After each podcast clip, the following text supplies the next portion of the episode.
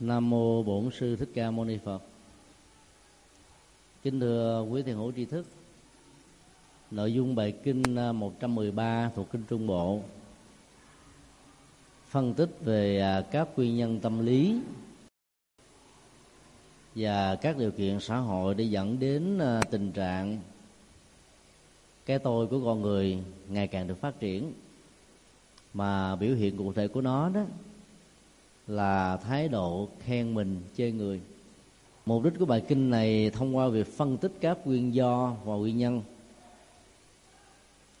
Để uh, trực tiếp giúp cho chúng ta chuyển hóa thói quen của cái tôi và trong tất cả mọi sự thành công hay là đạt được của chúng ta dù là mức độ nhiều nhanh chóng hay là vừa cái tôi cũng không có điều kiện để phát triển trọng tâm của tâm lý học Phật giáo là nhằm chuyển hóa cái tôi. Và sự thành công trong việc chuyển hóa nhiều chừng nào là đồng nghĩa với việc tạo dựng được niềm an vui hạnh phúc chừng đó. Và đồng thời, hạ bệ người khác xuống là vì ta có tâm lý xem mình đó là quan trọng hơn hết. Cái thói quen đó làm cho việc ứng xử giao tế luôn luôn gặp những cái trục trặc. Là bởi vì à, tất cả mọi đối tác thậm chí là quan trọng hơn mình cũng bị đánh giá và được xem là thấp hơn kém hơn. Mỗi một à, ý niệm của việc quan trọng quá cái tôi cái tôi đó nó được bào mòn đi và sự thành công của hành giả trong việc bào mòn cái tôi là làm sao ta sống một cách rất là bình dị ở trong cuộc đời. Giàu à, cơ hội và thực tiễn của sự thành công đó nó có lớn cái nào đi nữa ta vẫn không quan trọng quá và xem đó như là một thành quả. Mặc dù trên thực tế nó là kết quả của sự hành trì hay là nỗ lực chân chính. Lý do kế tiếp của việc à, khen mình là vì à, ta có thái độ không à, tùy hỷ không muốn ờ, thừa nhận tất cả mọi giá trị đóng góp của tha nhân. Mặc dù trên thực tế nó có thể có, thậm chí rất nhiều. Và lý do thứ ba đó là người có thái độ độc đoán, độc tôn. Cho nên ờ, mặc dù thấy, biết rằng là những người khác có nhiều cái hay, cái phải, cái tốt, cái đẹp nhưng do vì cái nỗi ám ảnh rằng mình là quan trọng hơn hết, cho nên à, sự không thừa nhận đã được diễn ra. Thấy như là mù, nghe như là điếc, cảm nhận tri giác coi như là không có cái gì. Tất cả các nguyên do tâm lý vừa nêu nó là một à, trở lực và chướng ngại cho sự tu tập và hành trì của chúng ta bài kinh này à, được đức phật thuyết giảng ở tại à, chùa kỳ viên. Trong một dịp rất tình cờ mà trong kinh thường gọi là không có đương cơ pháp hội đặt ra những câu hỏi nhưng đức phật thấy đó là một nhu cầu. Cho nên ngài đã thuyết giảng cho tất cả những người có mặt mà cụ thể là những vị xuất gia. Mặc dù thế đó, ở trong bài kinh sau khi phân tích từng uh, cái nguyên do xã hội và tâm lý dẫn đến là sự cống cao khen mình cho người. Thì người phật tử tại gia và mọi thành phần trong xã hội đều có thể lấy đó làm thước đo để đánh giá lại bản thân mình một cách chuẩn xác hơn. Tình huống thứ nhất là nỗi hãnh diện tự hào về um, bối cảnh xuất thân và gia tộc. Đối với người xuất gia tại um, bối cảnh văn hóa ấn độ đó thì có người à, sẽ khởi lên một nỗi nỗi niềm hãnh diện tự hào rằng, tôi xuất thân từ à, gia đình giàu có, thuộc hàng quý tộc. Còn à, các vị tỳ kheo tỳ kheo ni tức somanani sa di ni khác, không được cái bối cảnh xuất thân như là bản thân tôi. Cái nỗi hãnh diện tự hào về giai cấp mà mình đang có được, hay là những vị thế xã hội mà mình đang hưởng được đó làm cho chúng ta đánh giá thấp những người khác có lần chúng tôi phân tích về um, những ờ, lý giải về lý do tại sao đức phật đã um, thiết lập tám ờ, điều tôn kính dành cho giới nữ khi ờ, thừa nhận họ có mặt trong tăng đoàn thì nữ học giả I.B. Honor sau này trở thành tỳ kheo ni ở cuối đời đã nêu ra là đối tượng của 500 người nữ này không ai khác hơn là các hoàng thân quốc thích. Mệnh phụ phu nhân thuộc hàng quý bà, sang trọng, giai cấp cao. Mà có thể nói khoảng ờ, trên 60% các vị đệ tử xuất gia của Đức Phật thuộc về nam giới thời điểm đó đó là có bối cảnh xuất thân từ giai cấp thấp. Cho nên nếu không ờ, yêu cầu người nữ thực tập lòng tôn kính thì à, cái ứng xử trong thói quen, giai cấp cao là quan trọng, giai cấp thấp là kém hèn sẽ làm cho tăng đoàn đó sẽ à, bị à, lũng đoạn. Và do đó sự tu tập, chuyển hóa cái tôi đó sẽ bị thất bại. Đây là một lý do có thể chấp nhận được về phương diện lý giải các tình huống tại sao sự kiện đó có mặt với những cái điều kiện được đặt ra nhưng uh, riêng bản thân chúng tôi thì uh, không chấp nhận cách lý giải vừa nêu. Lý do rất đơn giản là số lượng người xuất gia theo đức phật đó đâu phải chỉ có ờ, 500 mệnh phụ phu nhân thuộc về dòng tộc Sakya trong bối cảnh cái đây gần 26 thế kỷ về trước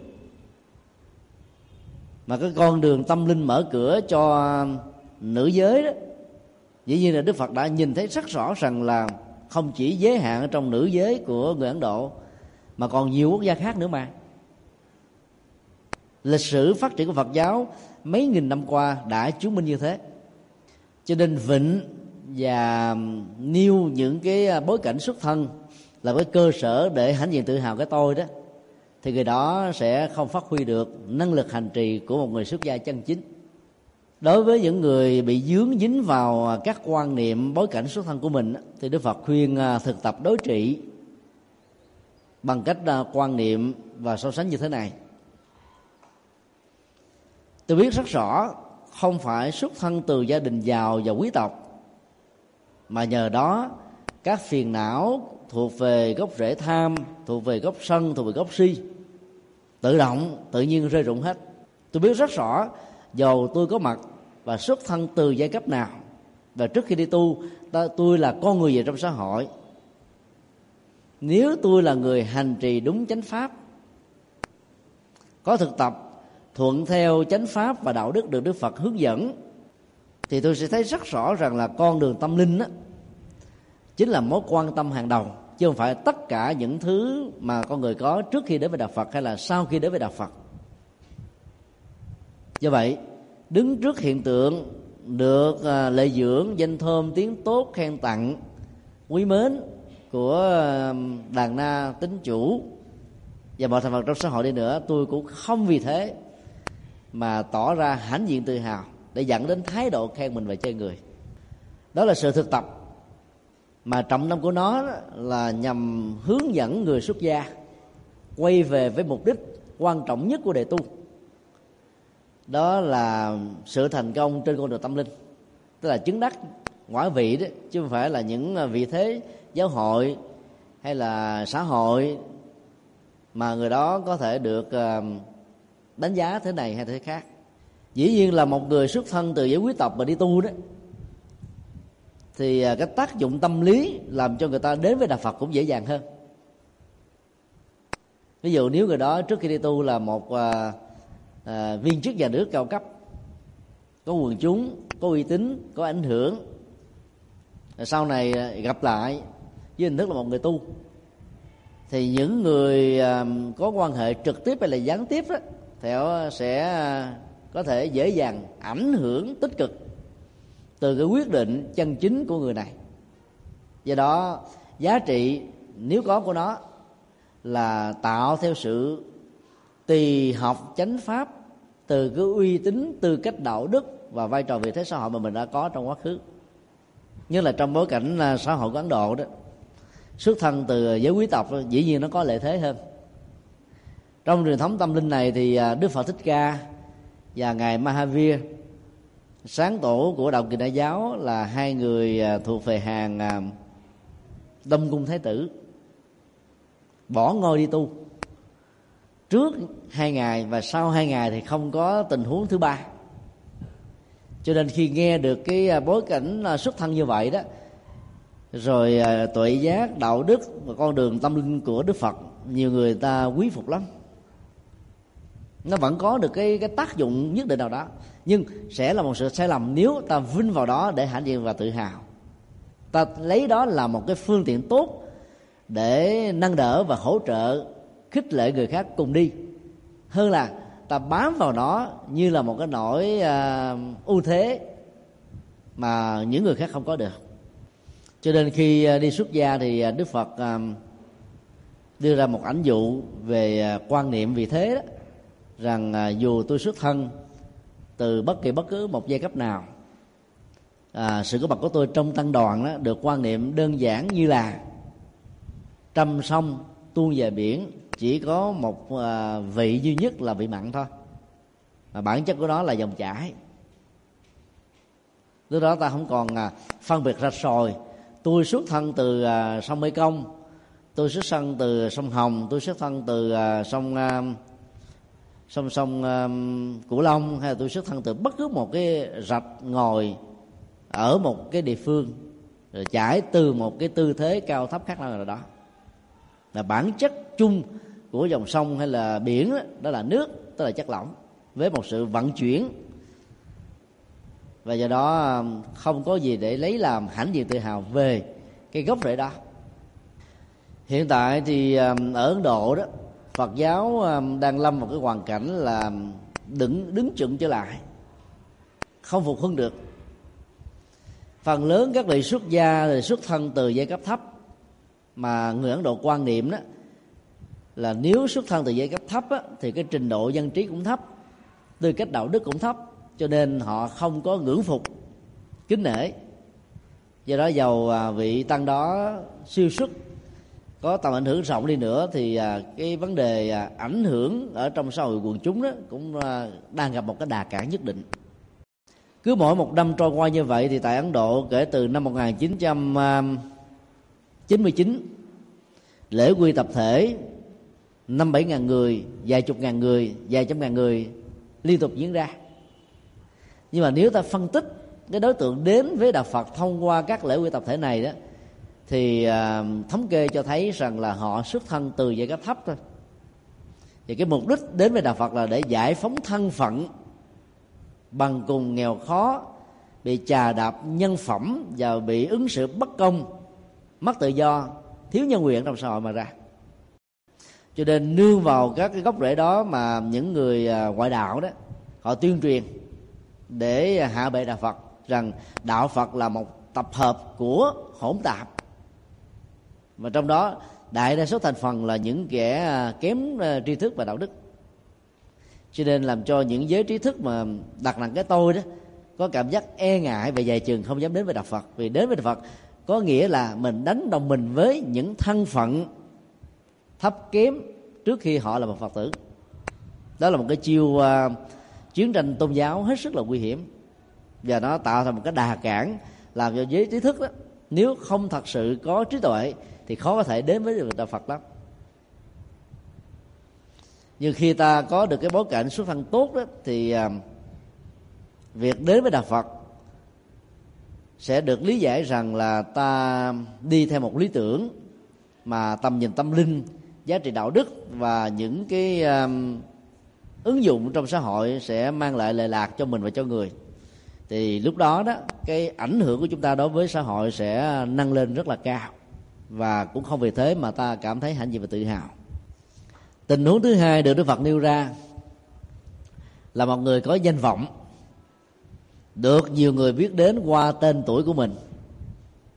Người xuất gia hay người tại gia đều có thể bị dướng vào cái này cái cách dướng đơn giản được kinh nêu ra là có người sẽ suy nghĩ tôi là người nổi tiếng được nhiều người kính trọng còn tất cả những người khác á, với mức độ à, ảnh hưởng trong quần chúng và tên tuổi không bằng tôi. Tôi là ngôi sao siêu xuất còn những à, người khác á, chỉ là những con đom đóm nè tôi là bắt đảo còn họ là sao thường.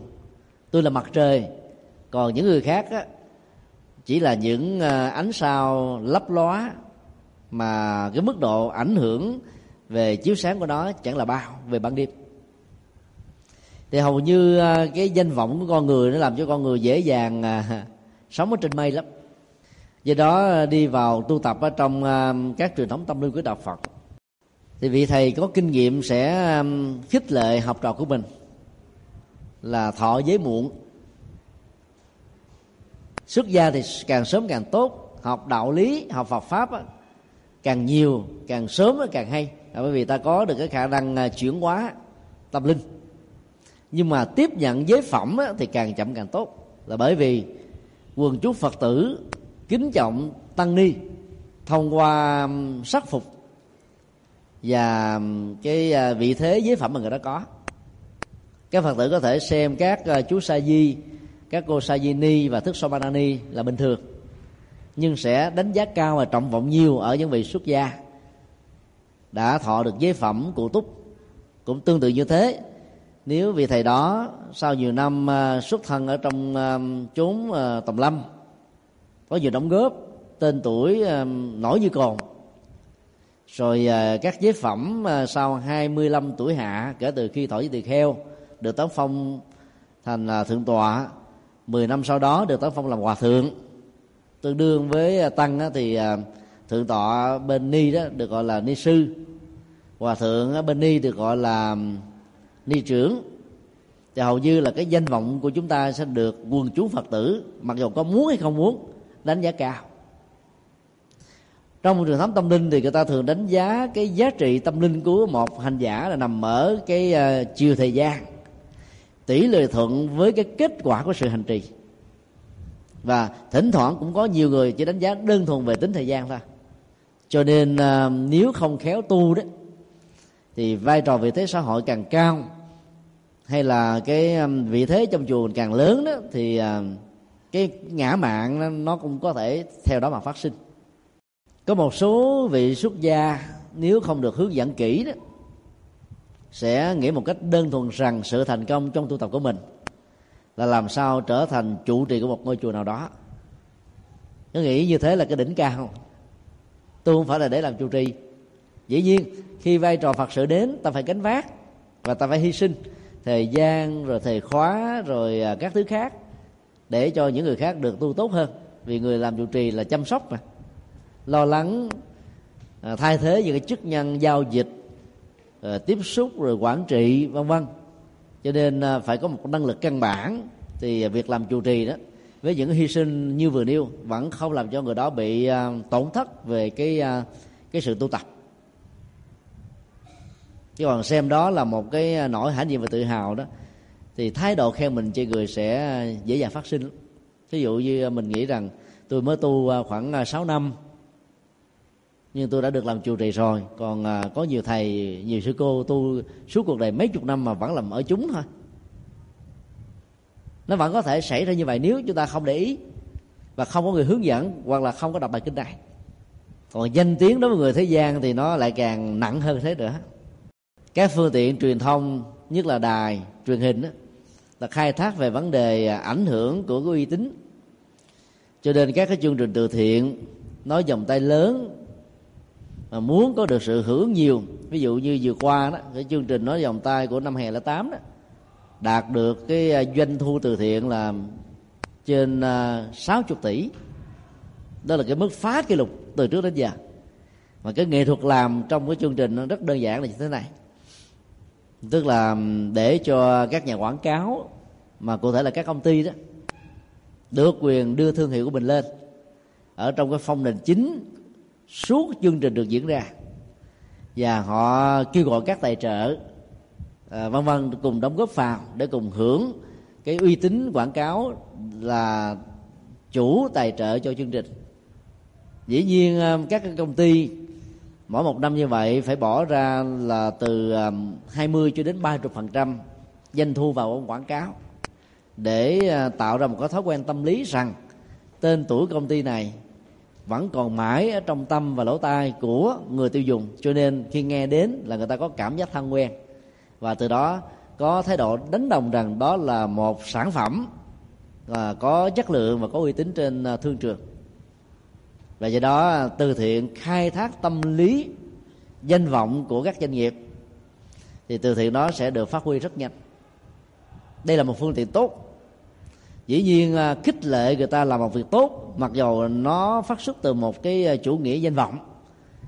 Thì nó vẫn tốt hơn là người chạy theo danh vọng mà chẳng có làm cho tốt một cái gì. Ví dụ à, ta để những cái quảng cáo ngoài đường, các cái ngã tư dọc theo những cái khu trung tâm mà cái lưu lượng giao thông qua lại của nhiều loại hình khác nhau đó, và con người quá nhiều, đến độ là người ta sẵn sàng mua cái đó, độc quyền từ năm này sang năm nọ thì ta thấy là cái tính quảng cáo ở đây chỉ đơn thuần là quảng cáo để có được khách hàng, chứ hoàn toàn không hề có cái giá trị phục vụ như là các chương trình nói dòng tay lớn, từ thiện trên các đài truyền hình. Đứng từ góc độ đó thì ta vẫn thấy là cái phương pháp làm như vừa nêu vẫn có giá trị. Ít nhất là những cảnh đề bất hạnh có được cái điều kiện để giải phóng được nơi nỗi khó khăn về vật chất của mình ở một phương diện nhất định nào đó còn là bản thân của các tông đi thì à, nếu đọc được bài kinh này thì ta có thể có thực tập. Rằng là khi tôi tài trợ chính cho chương trình hay là tài trợ à, phụ, tôi ý thức rất rõ không phải là vì tôi muốn cho công ty của mình được nổi. Giờ không muốn thì nó cũng nổi thôi. Mà tôi thấy rất rõ rằng là sự giúp đỡ thông qua cái chương trình hợp tác như vừa nêu sẽ làm cho nhiều người đã hưởng được những cái giá trị à, phục sự. Và đó là cái lợi ích mình và người được song toàn ta có thể thực tập ở một cách thức tương đối và do đó ta tránh được cái tình trạng làm để cầu danh. Thì cái kết quả nó đạt được ở mức độ khá cao và ý nghĩa xã hội, đạo đức của nó cũng theo đó mà được tăng trưởng. Tình huống thứ ba là khi mà lễ dự bắt đầu có mặt, thì à, thái độ khen mình chơi người cũng tùy đó mà phát sinh ta thấy ờ, cái cái trình tự đức phật nêu ra các tình huống đó, nó có mối liên hệ và hỗ trợ lẫn nhau. Người có vai trò xuất thân quan trọng đó, thì dễ dàng có danh sưng tốt. Ví dụ ờ, là con cháu hay là người thân của ờ, quan to chức lớn đó, đi tới đâu cũng được người ta nể nể trọng, đánh giá mình cao. Và cái ưu tiên, ưu quyền về phương diện xã hội cũng theo đó mà được thăng tiến hoặc là khi mà mình có lỡ mà phạm luật pháp đó, người ta đánh chó cũng cũng phải kiên chủ già có nhiều cái dè dặt. Cho nên tự động cái danh vọng mình nó nó tăng. Mà khi danh vọng tăng thì nó kéo theo là lợi dưỡng thôi. Phật tử chúng ta thỉnh thoảng cũng có tâm lý là mình thích tế, quy và làm đệ tử của một nhân vật nổi tiếng hơn là làm đệ tử mà học trò có một vị thầy bình thường. Thỉnh thoảng ta vẫn rơi vào tâm lý đó còn học trò bên ngoài đó khi mà mình đăng ký ghi danh học thêm á, thì cũng phải đi tìm một vị à, thầy giáo hay là giáo sư giảng viên có uy tín ở trong lĩnh vực gọi là luyện thi. Để ta nghĩ rằng rằng cái việc học của chúng ta như có một sự cam kết về cái tính cách sẽ thi đậu ở mức độ khá cao. Cho nên tiền mình bỏ ra trong việc đầu tư học này đó nó có một thành quả à, thu hoạch về cái kết quả đổ đạt ở trong các từ thi tuyển quốc gia hay là các trường vân vân cho nên à, danh vọng mà có thì nó kéo theo lợi dưỡng à. đối với người xuất gia thì lợi dưỡng nó gồm có các phương diện như là à, được người cúng dường thông qua sự khắc thực hay là tặng phẩm rồi à, y phục sàn tọa bây giờ được hiểu chung như là các phương tiện phòng ốc nhà cửa và các nhu yếu sinh hoạt thường nhật, hay là dược phẩm, các cái dịch vụ ờ, y học, trị bệnh nói chung. Thì hầu như là khi mà mình ờ, có một cái ờ, uy thế hay là uy tín nhất định nào đó đó, thì khi mình có giả sử ngã bệnh thì cũng có được nhiều người giúp đỡ hơn. Và ta nhờ làm cái gì đó ta cũng được ưu tiên hơn. Cho nên danh vọng mà có thì cái lợi dưỡng nó sẽ dễ dàng kéo theo sau và khi ta quen và nghĩ rằng là tôi cần phải được hưởng các cái giá trị nhân quả hiện thời như thế, thì tự động một cách ngấm ngầm cái lòng cống cao ngã mạng, khen mình cho người sẽ có thể phát sinh. Nó rất là vi tế. Còn những người giàu có đó, tài sản của cải, mọi thứ tiện nghi đủ đầy cũng có thể dễ phát sinh. Cái thái độ xem mình là quan trọng ở xã hội phương tây đó thì cái khoảng cách giữa giàu và nghèo nó được rút ngắn hơn là những cái xã hội ờ, chậm phát triển về kinh tế. Và dựa vào ờ, chủ nghĩa ngoại hình cũng như là cách thức ăn mặc ta ta cũng khó đoán biết được rằng cái người mà ta đang tiếp xúc là tỷ phú hay là một người thường dân. Cái khoảng cách về trang sức đó, nó gần như là nó ngang ngang với nhau. Còn người nữ thì nó có vẻ nó hơi có cái độ chênh lệch còn người nam thì ta khó nhận diện được lắm. Và nhờ sống giản dị bình dân như vậy thì ta cũng bớt được cái à, cái phong cách à, cái tôi. Khi à, so sánh đối chiếu rằng là mình thành công hơn, có đủ cái tiện nghi hơn những người khác. Tình huống thứ tư là kiến thức về phật học, kiến thức về thế học, kiến thức về các ngành nghề chức nghiệp cũng là một trong những cửa ngõ làm cho chúng ta có thái độ hãnh diện tự hào. Đức Phật à, nêu ra tình huống. Có người suy nghĩ như thế này tôi là một người học rộng hiểu nhiều còn những người khác á, thì học chẳng bao nhiêu biết thì cạn cợt 12 năm từ cấp trung học trở xuống là cả một à, tiến trình thách đố. 4 năm cử nhân 2 năm thạc sĩ và từ 2 đến 5 năm làm tiến sĩ đó tổng cộng lại là trung bình ta mất đến à, 20 năm ngồi đèn sách người trung hoa dạy chúng ta một cách an ủi. Thập niên song hạ vô nhân vấn nhất cử thành danh thiên hạ tri. Mười năm thầm lặng với đèn trong sách thâu nạp kiến thức mà dù kinh sử mong mỏi có một ngày để thành tựu với những cái uh, kết quả đỗ đạt cao. Thì lúc đó đó khi danh tánh mình đã đạt được với cái kết quả rồi thì khắp trong thiên hạ này không ai không biết đến mình. Như vậy cái mục đích của sự học theo cái lời khích lệ này đó là để có được cái danh trên nền tảng của kiến thức ta đạt được. Nó được đánh dấu như là một sự thành công. Hay tuổi trẻ là cái tuổi mà thường là dễ rơi vào cái à, à, kiêu hãnh của kiến thức.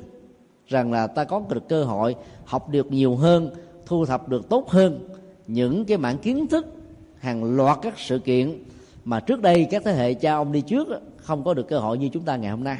Bởi vì ta có được cái phương tiện truyền thông đại chúng, ta có được internet, ta có được các thư viện à, quốc tế, các thư viện online và nhiều cái à, hỗ trợ khác nữa.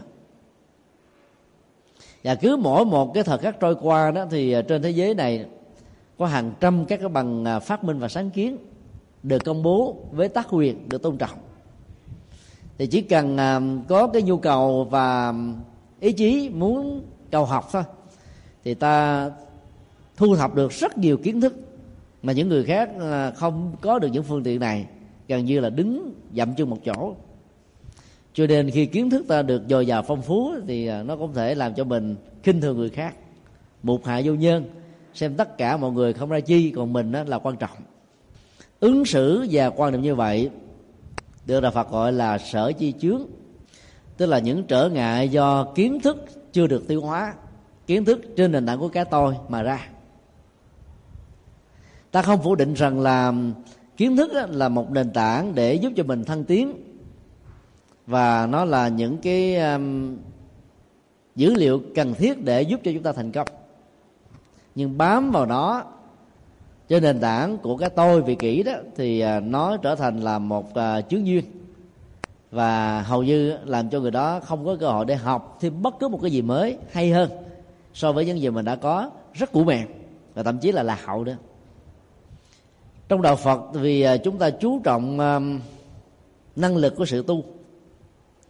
Cho nên các vị tăng dù xuất gia muộn hay là xuất gia từ thời ấu niên thành công về vấn đề tri thức đó, thì hầu như chưa được ờ, hai phần trăm. Tính ở mức độ toàn cầu. Đó là một con số khá nhỏ. Chúng tôi cho rằng là cái số lượng ờ, giới trí thức Phật giáo dưới hình thức là người tu và người cư sĩ đó, càng nhiều thì càng tốt. Bởi vì tri thức Phật học đó, nó sẽ giúp cho mình giải phóng những phiền não. Chỉ có những con người cá tính và cái tôi trước khi đi tu đó, quá nhiều sau khi đi tu không được hướng dẫn kỹ lưỡng, mà nếu có hướng dẫn thì cũng chưa chịu thực tập, thì mới rơi vào tình trạng là bám víu vào cái kiến thức để trở thành một sở di chướng.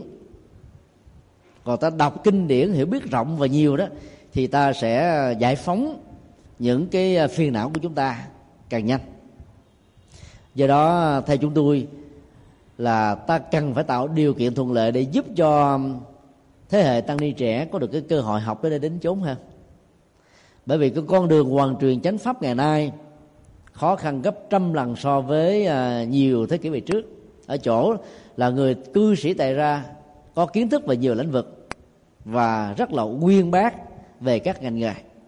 Mà nếu như người tu không hơn được người tại gia một cái đầu về tri thức thì làm sao có thể hướng dẫn và tạo ra cái tính cách cảm phục để nương theo sự hướng dẫn đó mà hành trì? Ngày hôm qua khi à, chia sẻ với à, gần 300 tăng ni.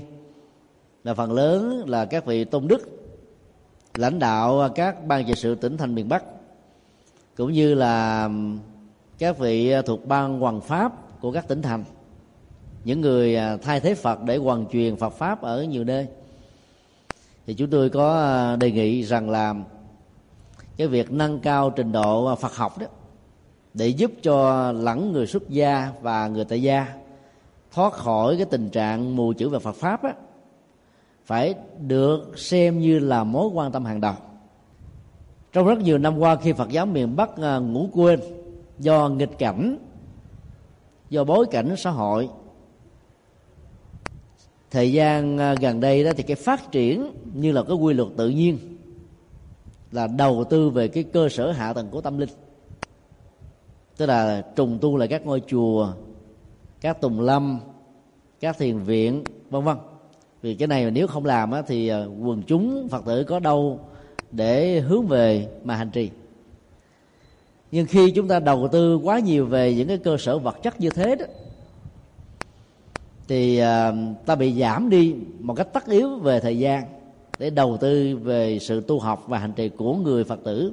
Mà vốn khi họ đến với đạo phật đó, thì họ, họ mong mỏi cái này là mối quan tâm hàng đầu cho nên à, phát triển về phương diện cơ sở thì đồng nghĩa là nó kéo song song với cái việc làm giảm đi cái việc đầu tư tâm linh và con đường hoàn pháp và giáo dục cho quần chúng. Cho nên à, ta phải à, tạo ra những cái khuynh hướng có những người là phát nguyện trở thành là dấn thân trong con đường xây dựng các con tùng lâm. Thật là vững chãi. Nhưng cũng có những con người phát nguyện dấn thân trên con đường hành trì Phật pháp mà việc đào sâu vào nội điển kinh luật luận đó sẽ làm cho họ không còn màng đến bất cứ một cái vai trế gì ở trong ngôi chùa cũng như là ở trong xã hội hay là trong giáo hội. Thì con người đó suốt cả cuộc đời dân hiến để à, giúp cho thế hệ con em của mình học trò của mình đó, học được và giỏi hơn mình. Cũng cùng cùng ngay cái lứa tuổi mà trước đây mình đã từng diễn ra hay trải qua những cái khó khăn. Hòa thượng thích tuệ sĩ cho đến bây giờ vẫn ở chúng, xuất gia từ năm tuổi. Một à, nhân cách mà cả thế giới trong à, cộng đồng phật tử việt nam trong và ngoài nước đều à, rất là kính ngưỡng, đã phát nguyện không làm chủ trì. Thì bây giờ buông luôn tất cả những cái chức vụ trong giáo hội để lo công việc là dịch kinh điển mà thôi.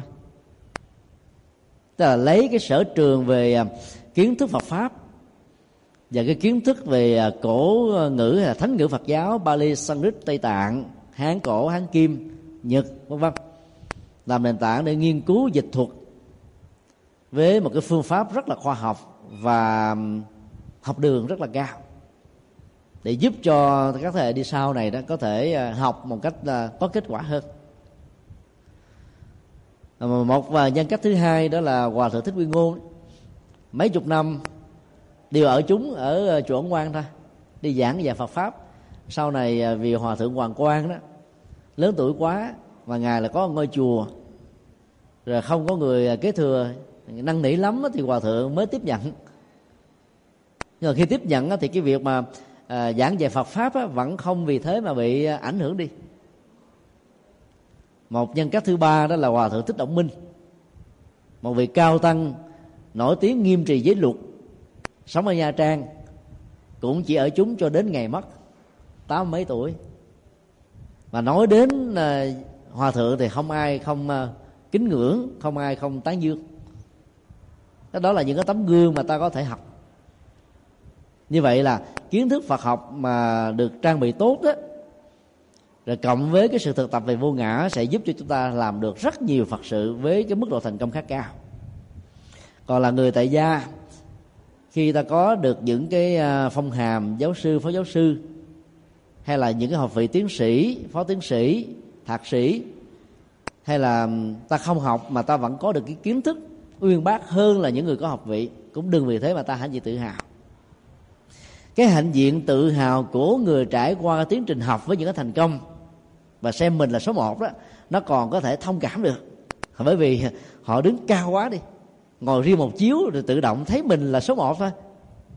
Còn những người à, tự học không trải qua trường lớp gì hết mà kiến thức họ hơn được những người khác và thậm chí hơn cả những người khoa bản mà hãnh như tự hào thì cái người đó trở nên là khó chịu hơn. Và trong các cái tác phẩm thông qua sự bút chiến thông qua các sự tranh luận thì người đó luôn luôn muốn chứng tỏ rằng là tôi chẳng có trường lớp gì hết mà tôi vẫn hơn. Cái tôi đó là cái tôi à, gai góc khó chịu lắm những người như thế đó, tại vì họ không học. Qua trường lớp thì nếu họ học thì họ đổ tiến sĩ, có khó khăn gì đâu.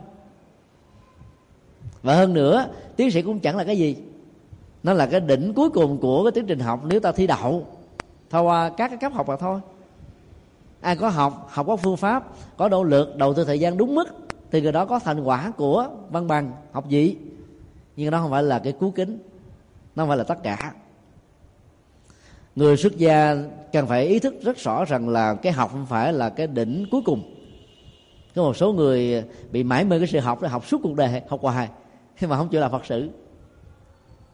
Cái đam mê về cái việc là thu thập kiến thức đó, đầu tư hết tất cả mọi thứ, dồn hết cho cái việc học mà thôi. Nhưng ta phải biết rằng là ta học thì nó có tính thời gian. Rồi sau đó ta phải dấn thân là phật sự, rồi trong lúc là phật sự ta lại học bằng cái kinh nghiệm bằng à, những cái dấn thân thực tế thì nó vẫn có kết quả tốt. Do đó đừng nên quá khe khắc quan niệm rằng là cho rằng học đó về những cái kiến thức thì dễ dẫn đến cống cao ngã mạng cho nên không cho học nhiều. Họ nhiều ở chùa cũng không dám cho học trò của mình đi học uh, các cái ngành học thế gian vì sợ rằng ra đời.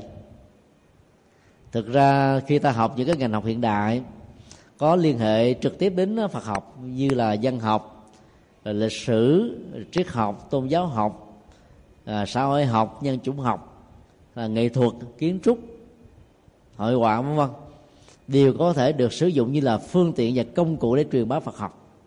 Khi chấp nhận cho một người học trò nào đó đi học những cái môn học bên ngoài thì ta phải tư vấn cái này. Để bằng không á, nhận diện và lý giải sai rồi à, ra làm nghề mà mình à, tốt nghiệp thì đâu có giá trị gì đâu.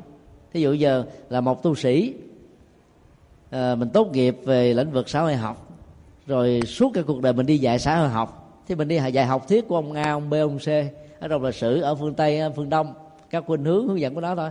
Còn phật học mình không chịu bái gì hết. Cho nên ta học ta có thể chọn rất nhiều ngành.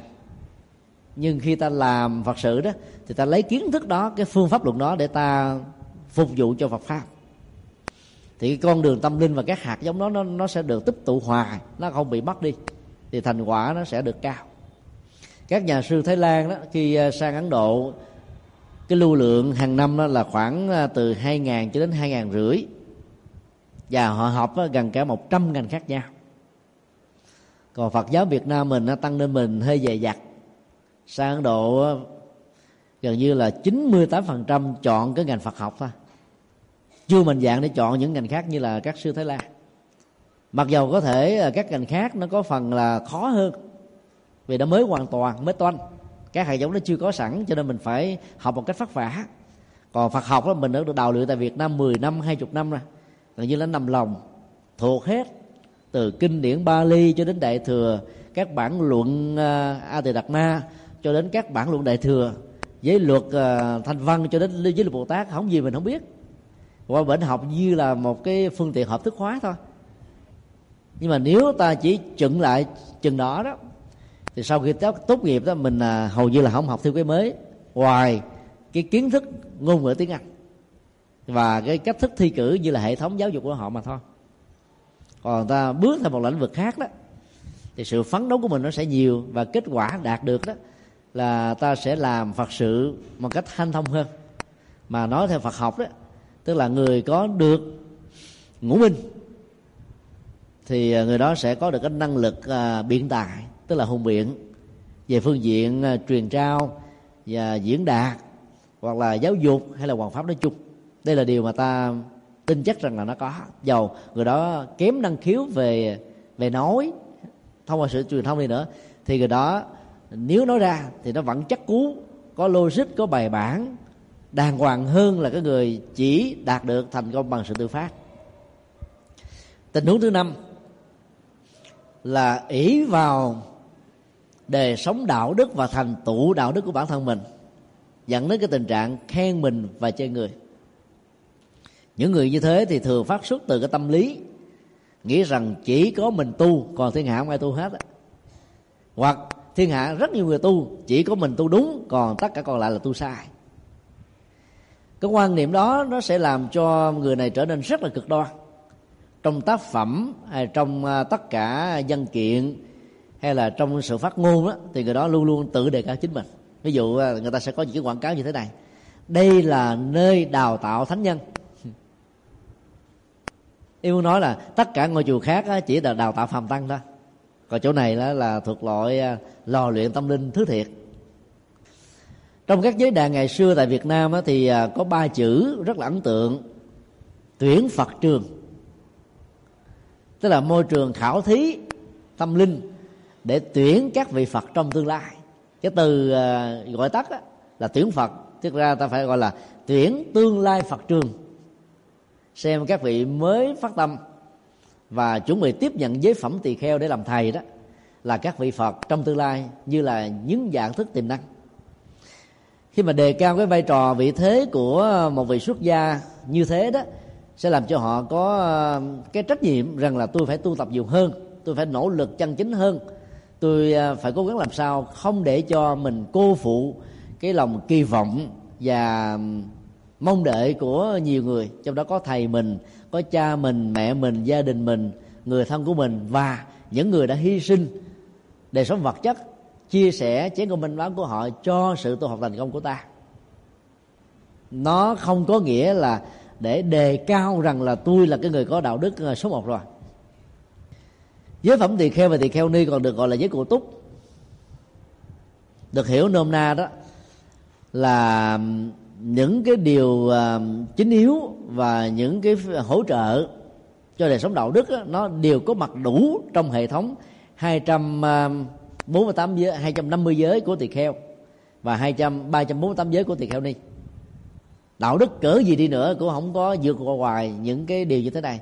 Có thể nó có gia giảm về chi tiết hóa về các tình huống và những cái bối cảnh xã hội khác nhau, nhưng cái cốt lõi của nó vẫn nằm trên nền tảng của năm giới tại gia. Và đối với người xuất gia thì nó vẫn nằm trên nền tảng của 10 giới sa di là hết. Như vậy là nền tảng đạo đức thánh nhân là nền tảng của đạo đức xuất gia. Vào chùa thì ta được thực tập thứ nhất là những bài thi kệ nhật dụng. Ta phải thuộc nằm lòng gần cái trăm bài kệ. Để mỗi tình huống ở trong sinh hoạt đó ta đều nương vào câu kệ bốn ờ, bốn hàng mỗi hàng năm chữ để ờ, nhiếp tâm tỉnh thức. Không để cho tâm mình rong rủi bay nhảy với đối, các đối tượng thuộc về khoái lạc giác quan. Và do đó à, tâm mình trở nên rất là yên tĩnh và đời sống rất là giản đơn trong tu viện không làm cho chúng ta nhàm chán và cô đơn. Rồi kế tiếp đó người xuất gia được hướng dẫn thực tập 10 giới rồi à, các quan nghi tế hạnh các phép thờ thầy các thức sống sinh hoạt vân vân. Tức là làm quen với môi trường tâm linh của người xuất gia và sau đó là ta được à, khích lệ để à, tiếp nhận cái giới pháp mà đỉnh cao nhất của nó là giới tỳ kheo. Còn về phương diện dấn thân á, phụng sự xã hội, thì giới cao nhất của nó là giới bồ tát. Thì hầu như là các giới tử được khích lệ. Còn người tại gia cũng được khích lệ một cách tương tự. Ví dụ như à, bình thường mình thọ năm giới, đến những ngày lễ lớn, kỷ niệm phật và bồ tát, hay là những ngày lễ hội dân hóa phật giáo nói chung, thì ta được khích lệ giữ uh, tám giới pháp tức là thực tập người xuất gia 24 giờ. Hoặc là ta được khích lệ thọ giới ờ, thập thiện để dấn thân phụng sự xã hội. Hoặc là ta được khích lệ thọ giới bồ tát tại gia. Và nhiều um, truyền thống tâm linh ở trung quốc và nhật bản á, khích lệ họ bằng cái chủ nghĩa hình thức đó là khi tiếp nhận một giấy pháp ngoài năm giới đó, thì họ được đắp một chiếc y nâu giống như người xuất gia vậy đó có điều là họ còn có tóc, làm cho họ có hăng quan về phương diện luật luật của nhà Phật dạy thì cái này nó không được phù hợp. Về phương diện xã hội để khích lệ đó thì có thể được chấp nhận ở mức độ nhất định nào đó yêu nói là người tại gia mà nếu có tu tập đàng hoàng thì họ cũng chính là ruộng phước cho chính họ và gia đình. Chứ không phải chỉ có đơn thuần là người xuất gia mà thôi.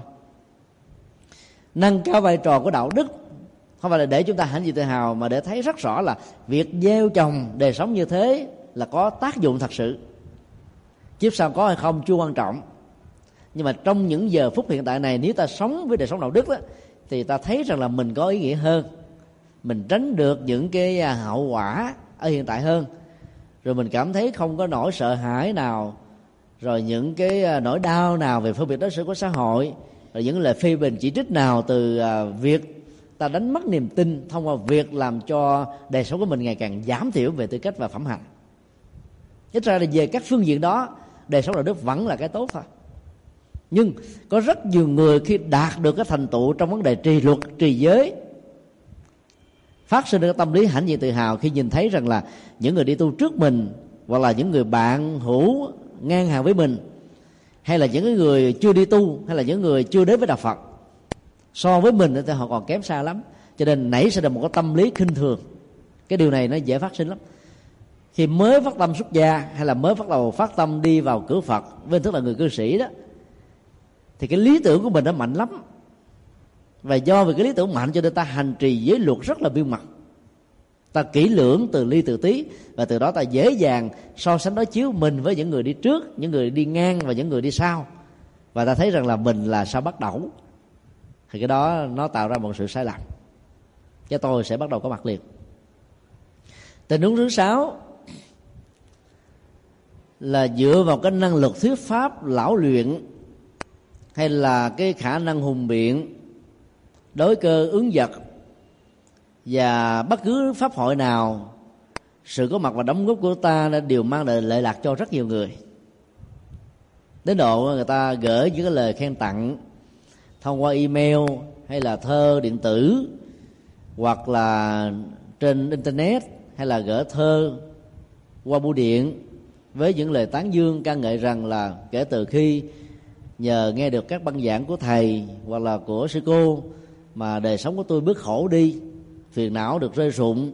Những cái tình huống um, trái ngang bắt trắc đó trước đây tôi cảm thấy là nó đè nặng mỏi mệt căng thẳng vô cùng. Bây giờ nó trở thành nhẹ nhõm lắm. Rất nhiều phật tử đã trần tình cái à, cảm xúc của mình. Trước khi đến và sau khi đến với đạo Phật thông qua các pháp thoại được lưu giữ dưới hình thức là VCD hay là DVD hoặc là audio hay là MP3 là những người đóng góp và có những giá trị như thế thì ta phải tâm niệm như thế này. Cái sự thành công và giúp ích cho cuộc đời như thế không phải là do vì mình giỏi đâu, mà do vì giáo pháp của Đức Phật cao siêu màu nhiệm. Cho nên ai có thực tập theo thì người đó có kết quả. Còn mình chỉ là một cái tác nhân thôi, là một cái người hỗ trợ cho người khác biến đến đạo Phật, chứ không phải là do ta mà họ được như thế. Thực tập như vậy thì ta sẽ bớt đi cái niềm hãnh diện và tự hào, hoặc là chuyển hóa được nó một cách trọn vẹn và dứt điểm. Có chăng đó là vì um, ta đã sử dụng ngôn ngữ của cuộc đời bằng với cái tầm hiểu biết của quần chúng, ứng với cái gu tâm lý và tâm linh của họ làm cho họ dễ cảm nhận và nhận diện được giáo pháp của đức phật là cao siêu. Cho nên dẫn đến một cái động thái là thực tập để tiêu hóa những gì được nghe, được học, được biết. Cái đó là cái nỗ lực và đóng góp của ta. Chứ không có nghĩa là giáo pháp của phật dở, rồi giờ mình trình bày hay cho nên người ta được lợi lạc tốt. Chuyện đó không có. Cho nên gọi là cách tăng đạo phật không có nghĩa là làm mới hệ thống tư tưởng của đạo phật. Ai nghĩ như thế là một sự sai lầm và là tăng thượng mạng là cống cao. Mà ta chỉ nghĩ một cách đơn giản rằng là giáo pháp đức phật được thuyết giảng cái này 26 thế kỷ ứng vào cái gu văn hóa cái gu uh, triết học cái gu tôn giáo cái gu xã hội lúc bấy giờ. Mà bây giờ ngôn ngữ thời đại mọi thứ nó thay đổi không dừng. Và nó không có những cái chân lý thuộc về tiền chế đã được định sẵn. Do đó ta không thể nào rút ra toàn bộ cái đó để ứng dụng cho những cái tình huống khác nhau trong thời hiện đại để ban lệnh lệ là cho nên cho nên ta phải tiêu hóa nó bằng cách là suy nghĩ trên nền tảng của sự hiểu biết sâu sắc để tìm ra những giải pháp mới từ những vấn đề cũ. Tìm ra cái sự thích nghi mới từ những cái chân lý bất di bất diệt từ ngàn xưa. Cái thành công và đóng góp của vị pháp sư là nằm ở chỗ này chứ không phải là kiến thức uh, siêu việt của họ làm sao được một phần nào so với đức phật đâu. Ngày vô trước ở trong uh, tác phẩm uh, nhiếp đệ thừa luận có dạy uh, chúng ta cái kỹ năng so sánh. Mặc dầu đức phật quán khuyên đó là so sánh đó là đặt trên cái tôi rồi. Dướng vào cái sự so sánh là ngang bằng kém hơn đều là bị dướng á. Nhưng vị bồ tát này đã dạy một kỹ năng rất hay. Nếu ta có dịp so sánh với đức phật thì ta thấy rất rõ rằng ta chỉ là lửa con đom đóm, còn đức phật là ánh sáng của mặt trời. Ta chỉ là một hạt cát, còn đức phật là cả một sa mạc. Ta chỉ là một viên đá, đức phật là một dãy núi liên hoàn ta chỉ là một cái H2O còn Đức Phật là cả một cái bầu không khí. Ta chỉ là một giọt nước, còn Đức Phật là đại dương. So sánh như vậy không phải là để cho mình à, tự ti mặc cảm thấy mình kém thấp hơn phật mà so sánh như thế để trong những sự thành công về thuyết pháp giảng kinh làm phật sự ta không cống cao. Rằng là nhờ có tôi mà người a người b người c xã hội được bình yên thế này thế nọ. Vậy cái gì nó cũng có hai phương diện. Áp dụng trên cái tôi đó thì phương diện thể hiện của nó là tiêu cực còn áp dụng vô ngã thì phương diện đó nó sẽ là một cái um, giá trị hỗ trợ và gột bỏ những cái chấp trước cũng như là phiền não của chúng ta. Có nhiều vị uh, xuất gia trong chùa đó mặc dầu không có năng lực thuyết giảng nhưng đời sống đạo đức và phẩm hạnh của các ngài là một bài thuyết pháp sống. Ta cần rất nhiều những cái mẫu điển hình như thế. Là bởi vì uh, những lời huống hổ mà nếu không có sự hành trì đó cái tác dụng không cao cho nên ờ, nói được là bởi vì ta có nhiều hạt giống về vấn đề nói thôi. Còn những người không nói được không có nghĩa là không có tu hoặc là không đặc biệt. Có rất nhiều vị a la hán chưa từng giảng. Bởi vì các ngài không có năng khiếu giảng. Khi hỏi cái gì đó, các ngài có thể chỉ chúng ta vào cái trực chỉ vấn đề thẳng thôi, gọn, xúc tích bằng những ngôn từ rất là giản dị mà là lại có cái chức năng khai tâm mở trí rất là cao. Các vị thiền sư cũng học theo công thức đó. Thậm chí dùng những cái công thức um, gọi là um, không mặc ước về ngôn ngữ để phá về những cái giả định và chấp trước cho ngôn ngữ để làm cho người thiền sinh học trò của mình sáng ra một vấn đề. Rũ bỏ các hoài nghi chấp trước để thấy được tánh tiến tu dẫn đến tính, uh, tiến trình của sự uh, giác ngộ và giải thoát cho nên học chỉ là một cái phương diện thôi. Thuyết pháp giảng kinh cũng chỉ là một phương diện thôi chứ không phải là tất cả. Nó có nhiều cách để hướng dẫn người ta vào đạo. Con đường tín ngưỡng cũng là một ngõ. Con đường từ thiện cũng là một ngõ đỏ rồi à, à, giáo dục hoàng pháp là một ngõ đã đành rồi. À, văn hóa và các à, lĩnh vực ngành nghề cũng là một phương tiện rất tốt để chúng ta hướng dẫn người khác vào đạo. Và thực tập đạo đức trên nền tảng của tiến tu cũng là một cái cách thức để giúp cho người khác vào đạo cho nên không vì cái sở trường à, nói lưu lót của ta mà ta khinh thường những vị đồng tu khác. Không vì cái sở trường người cư sĩ phật tử như là một pháp sư. Có thể giảng kinh thuyết pháp mà ta khinh thường các thầy khinh thường các sư cô và nghĩ rằng là họ không bằng mình.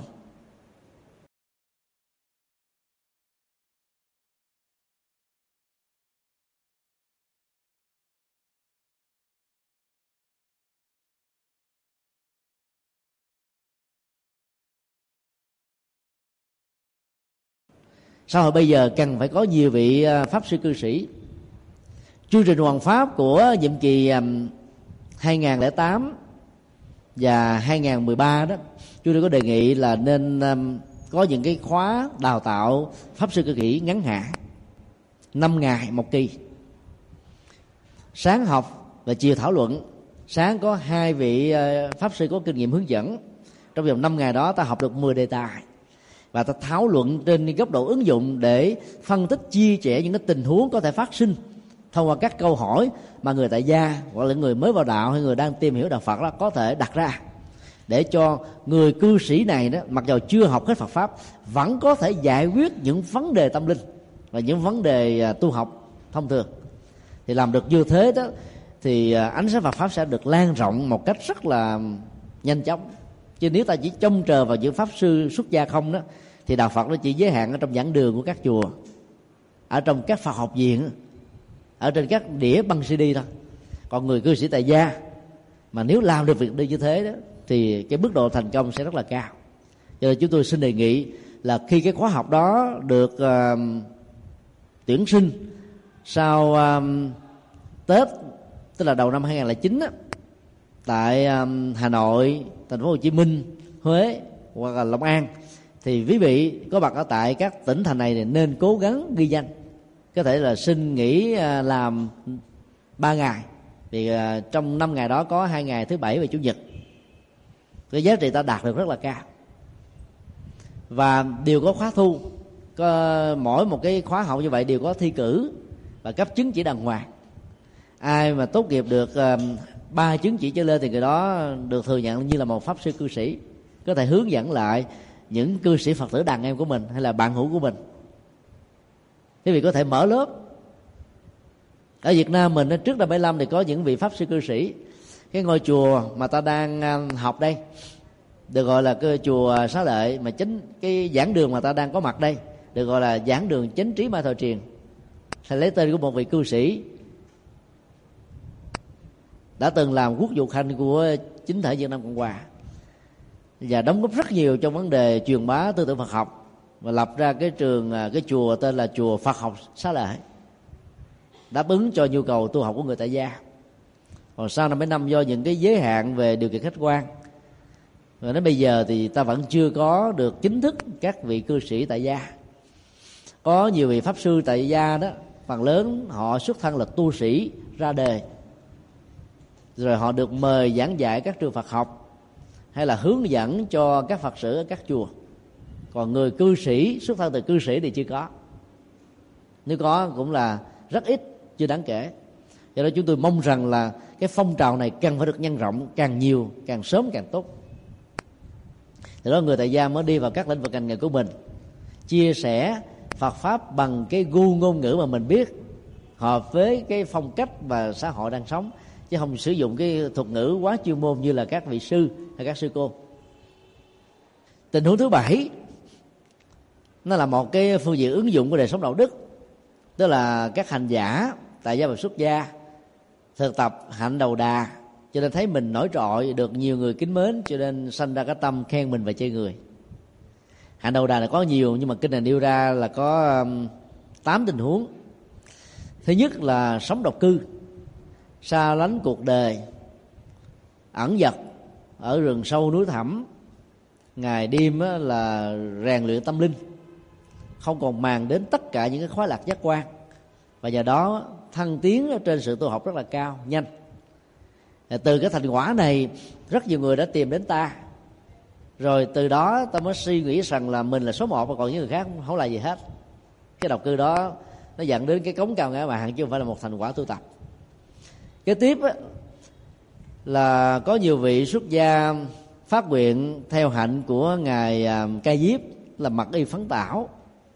Tức là những loại giải phụng, giải quăng bỏ trong các sọt rác mà màu sắc cũng như là độ mới của nó chẳng còn là cái gì.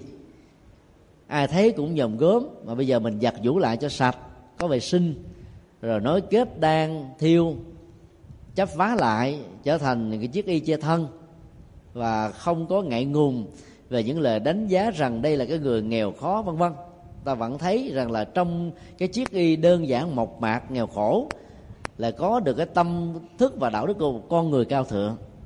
Nhờ đó ta giảm được cái việc vay nợ những người tại gia trong vấn đề tiêu thụ uh, tất cả những cái nhu yếu phẩm mà họ cúng để ta rũ bỏ mọi cái sự chấp trước về những thứ này.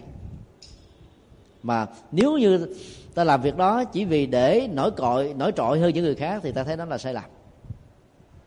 Hoặc là những vị xuất gia theo hạnh hành khất.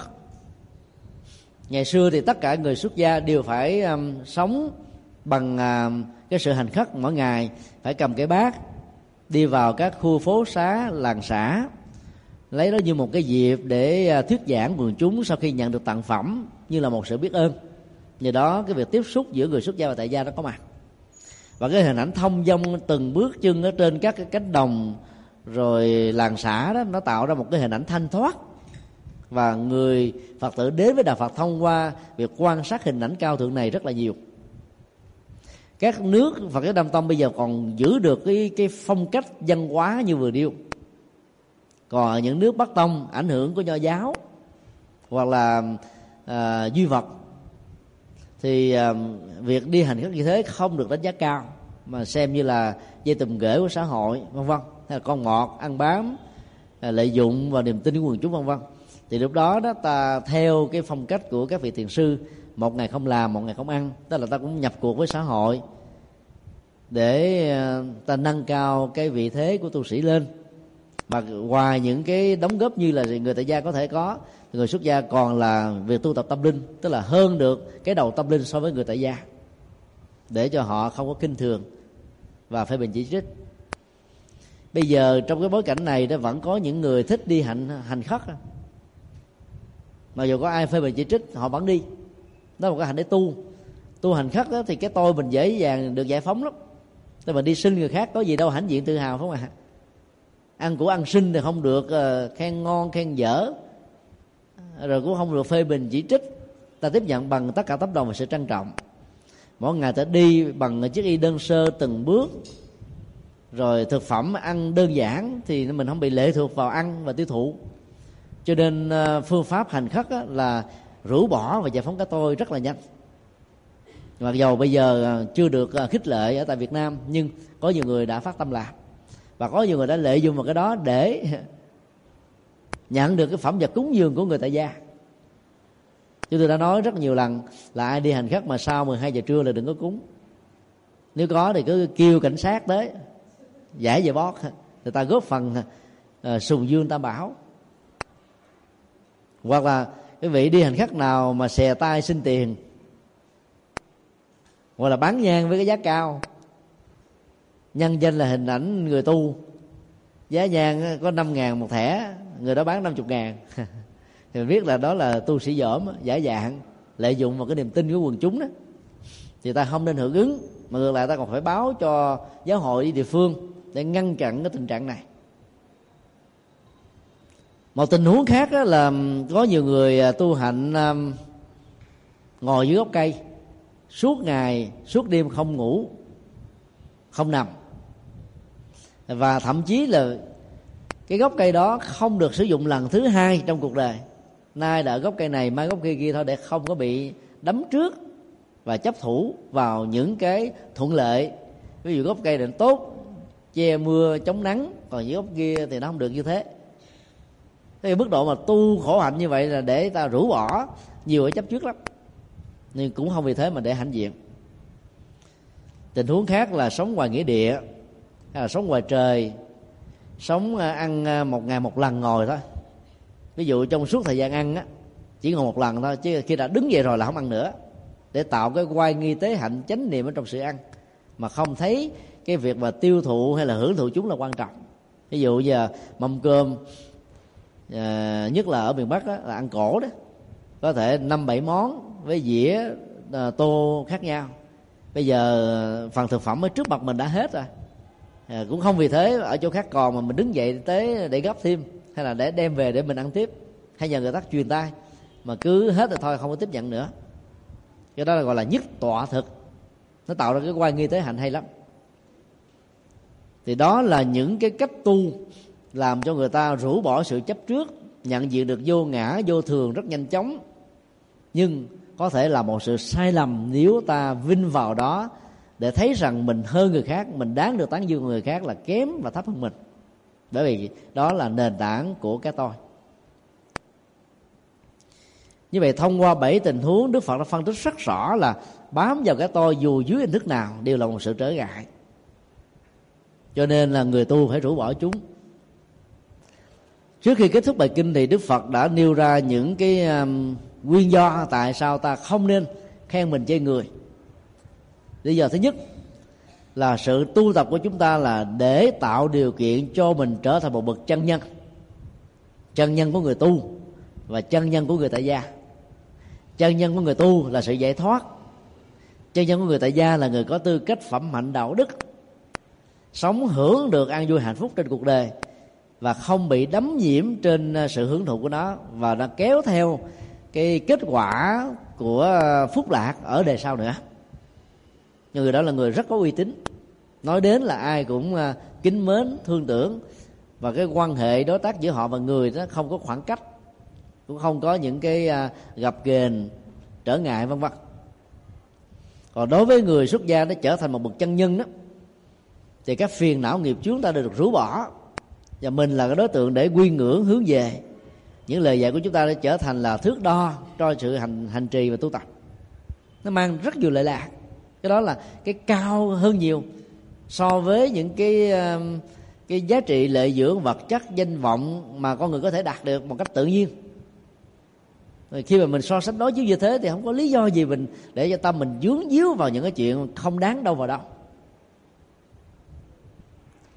Lý do thứ hai, Đức Phật nêu ra là mục đích của sự tu là nhằm giải phóng tất cả những cái phiền não của lòng tham, lòng sân, lòng si.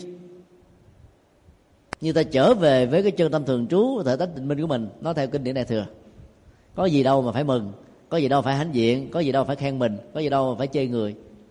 Vấn đề khác nhau ở tính thời gian là do vì người ta tu đúng phương pháp hay là sai nỗ lực dụng công nhiều hay là ít và các phương tiện cũng như là thuận duyên đó có được có mặt hay là không cho nên dẫn đến cái kết quả sai biệt. Còn nếu mà ta gặp vào cái nghịch cảnh như người kia, thì ta cũng giống như họ thôi. Cho nên hiểu được như thế thì ta sẽ thông cảm và không bám vào cái thành công của mình để ờ, cho cái tôi nó có mặt. Lý do thứ ba là mọi sự thực tập là để cho mình có cơ hội và điều kiện sống đúng, sống theo, sống phù hợp với chánh pháp.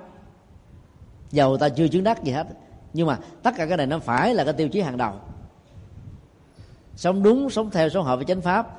Trước nhất là phải giải quyết mọi vấn đề trên nền tảng của nhân quả và sâu sắc hơn nữa là tứ diệu đế. Cái nhìn về thế giới quan, nhân sinh quan phải đặt trên nền tảng của duyên khởi của vô ngã, của vô thường. Còn cái nhìn về xã hội phải là dấn thân trên nền tảng của bốn pháp đắc nhân tâm. Bố thí, ái ngữ, lệ hành, đồng sự. Dấn thân nhiều hơn nữa là sáu ba la mật của vị bồ tát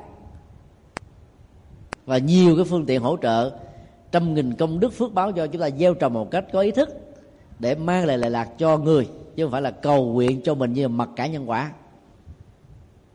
Thì đó là các lý do Đức Phật nêu ra để cho tất cả chúng ta thực tập. Bất cứ lúc nào mình tu, mình có tiến bộ trong sự tu, có kết quả trong sự tu, bất cứ lúc nào mình là có được sự trổ quả hoặc là dấn thân trên hành động để dẫn đến cái sự trổ quả an vui hạnh phúc thì ta cũng phải nhớ rằng là ba mục tiêu chính yếu thứ nhất là giải phóng uh, gốc rễ của khổ đau thứ hai là để được giác ngộ giải thoát và thứ ba là sống đúng sống thuận sống phù hợp với chánh pháp.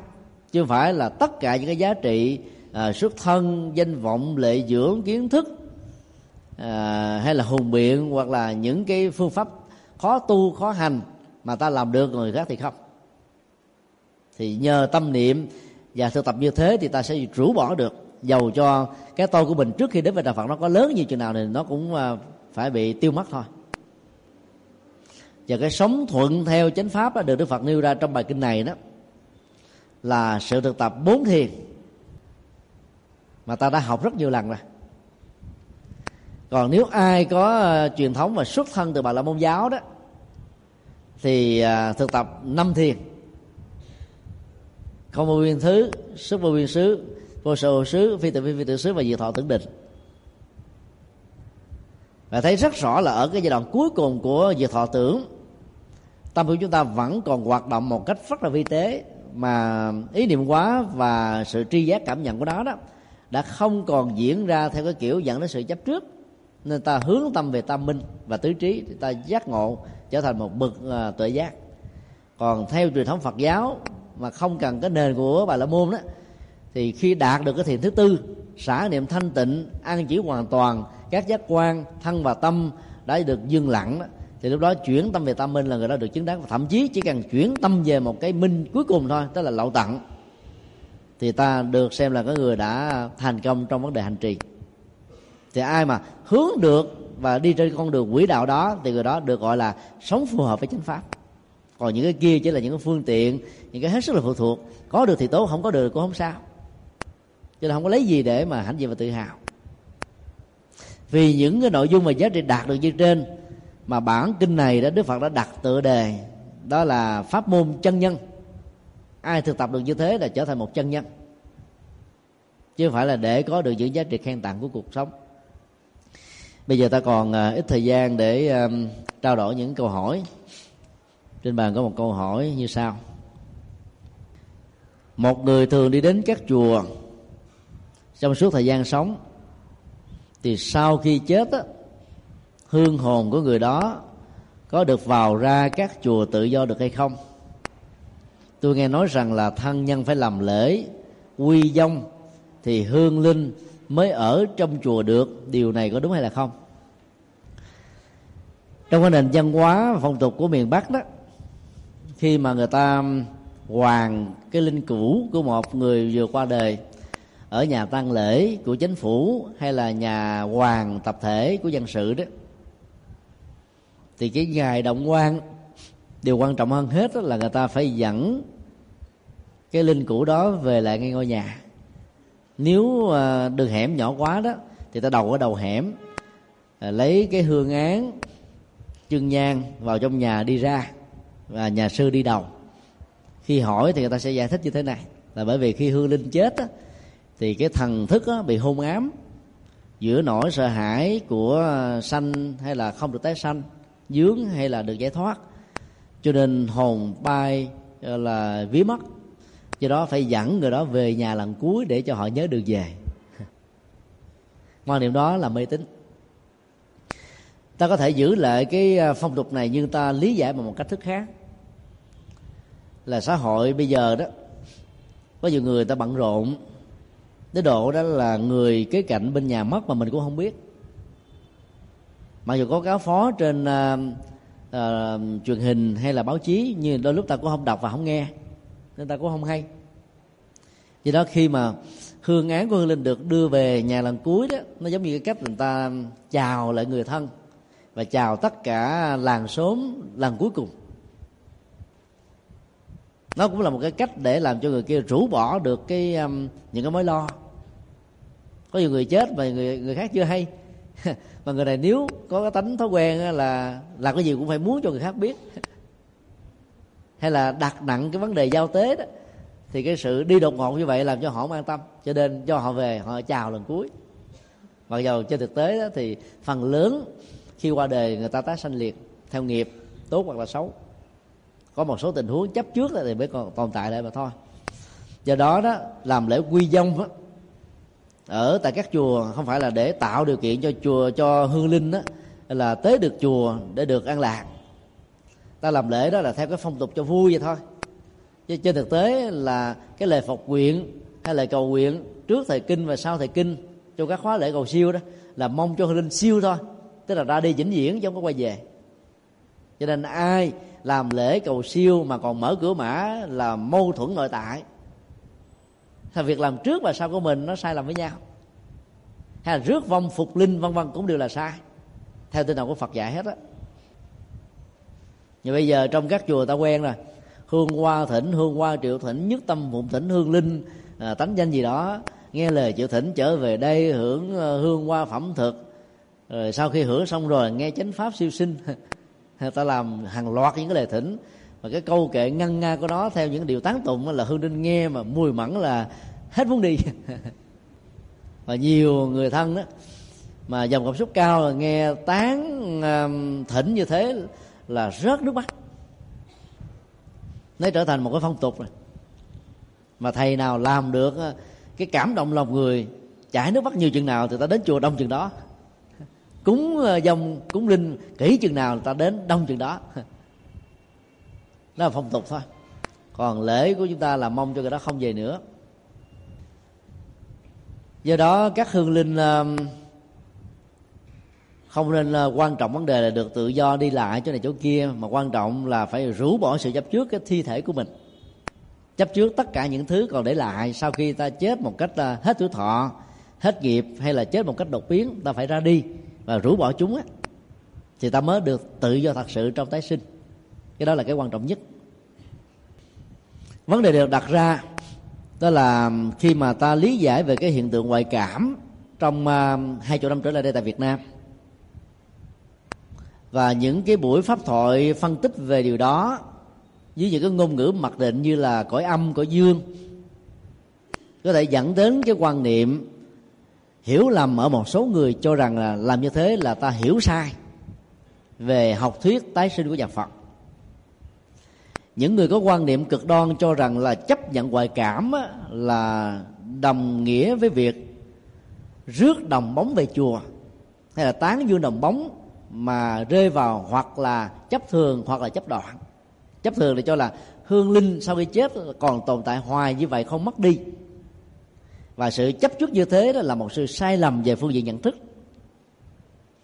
Dù ta có thừa nhận ngoại cảm như là một hiện tượng khoa học vượt ra ngoài các tri giác bình thường của con người hay không thì cái việc mà dướng của một số người chết với hình thức là một hương linh đó, là điều ta không phủ định. Tại vì đức phật vẫn nói rất rõ là có cái cảnh giới ngạ quỷ mà. Kinh điển đại thừa cũng nói thế kinh điển bali cũng nói thế mà ngạ quỷ tồn tại trong một thời gian ngắn, hay là dài tùy theo sự buông xả, hay là chấp trước của họ mà thôi. Ở đây chúng tôi xin muốn nói thêm, đó là cảnh giới ngạ quỷ, nó khác với quan niệm dân gian, rằng là khi còn sống, những người này là những người ác nhân thất đức. Ví dụ như à, qua sự kiện của à, thanh đề, tức là mẹ của ngài mục liên, cho các nhà sư ăn à, bánh ú, bánh ít, có nhân thịt chó và khinh thường tam bảo nhiều quá, cho nên chết đọa làm ngạ quỷ. Thì sau này phải nhờ đến thần lực nhiệm màu của mười phương tăng, rũ bỏ nghiệp chướng đó mà bà mới được siêu sinh. Hiểu như thế là sai. Vì đó nó không có dữ liệu gì trong kinh điển cả. Toàn bộ là dân gian. Người ta dựng lên hư cấu. Thế nhưng mục đích là giáo dục nhân quả về tội ác, quả báo, ứng hiện ở hiện tiền. Chứ nó không phải là mô tả chân lý, theo nhân quả phật dạy cái hương linh đó họ không phải là xấu là ác. Họ chấp là dính thôi. Những người tốt những người thiện những người tu hành mà còn chấp là vẫn dính rồi do đó khi thừa nhận um, có cảnh giới chưa có được siêu thoát như tức là các cô hồn đó không có nghĩa là ta thừa nhận có một gọi là linh hồn bất biến về trường cũ chứ đó là khác hoàn toàn.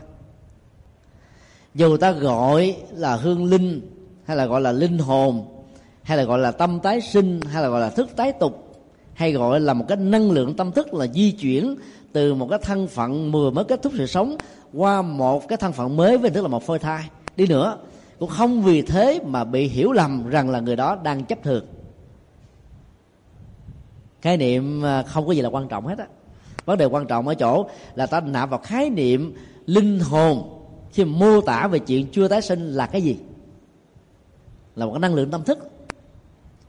Cho nên ta cho rằng là nó là trường trường cũ bất biến thì ta mới sai. Ví dụ như là à, do thái giáo và các cái tôn giáo phát sinh từ tôn giáo giáo là thiên chúa và tinh lành chánh thống. Thì cho rằng là sau khi con người chết á, là con người không có chỗ để đi. Phải chờ đến cái ngày phán quyết cuối cùng. Mà trước đây đó theo à, cụ ước đó là năm 2000 rồi một số người lý giải vì 2000 đã trôi qua mà không thấy tận thế gì hết cho nên họ nói là nó là di dịch trong à, một thập niên, tức là 10 năm. Bây giờ mới là năm 2008 thôi, ít nhất là còn hai năm nữa.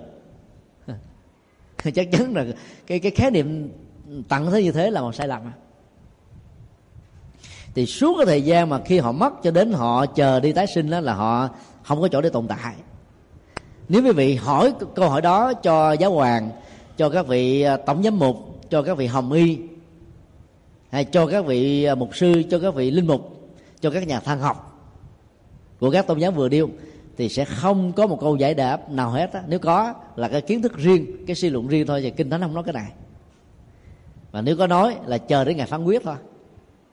Ngày phán quyết thì chúa mới phân loại ra đâu là con chiên trong đàn, đâu là con chiên ngoài đàn. Chiên trong đàn được cứu, chiên ngoài đàn thì thả xuống quả ngục đời đời. Thế là trừng phạt rồi làm cho ta sợ ta phải đi theo tôn giáo rồi bây giờ thì người ta mới lý giải thêm. Tại vì khi hỏi như thế là không trả lời được. Ta mới nói rằng là với các linh mục đứng vai trò trung gian có thể tạm sắp cho chúng ta thành con chiên trong đàn, chờ đến cái ngày phán quyết cuối cùng. Tạm sắp đi. Rồi đến cái ngày phán quyết thiệt á, thì mới sắp lại thật. Sắp loại tạm và sắp loại thật. Cái đó chính là thường kiến đó. Người thiện thì lên à, thiên đường hưởng phước, kiếp kiếp. Người xấu thì xuống địa ngục quả ngục bị chịu khổ đời đời. Nó không có. Cho nên à, chúng tôi vẫn thỉnh thoảng sử dụng cái từ linh hồn để diễn tả cho hương linh. Chưa được siêu thoát dưới hình thức là ngạ quỷ.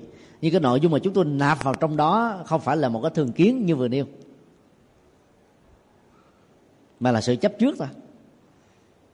Nên có người có thể bị dướng vài trăm năm, vài chục năm, vài năm, vài tháng, vài ngày là chuyện có thể có mà dù không nhiều. Gần đây thì có một số phật tử um, rất là thắc mắc khi nghe các vị uh, tôn đức giảng phê bình à, về vấn đề ngoại cảm đó. Có gọi điện thoại hỏi chúng tôi, thì nhân đây chúng tôi cũng xin à, trả lời một cách chắn tắt như vừa nêu. Như vậy nó tóm lại là khi một hương linh um, qua đời,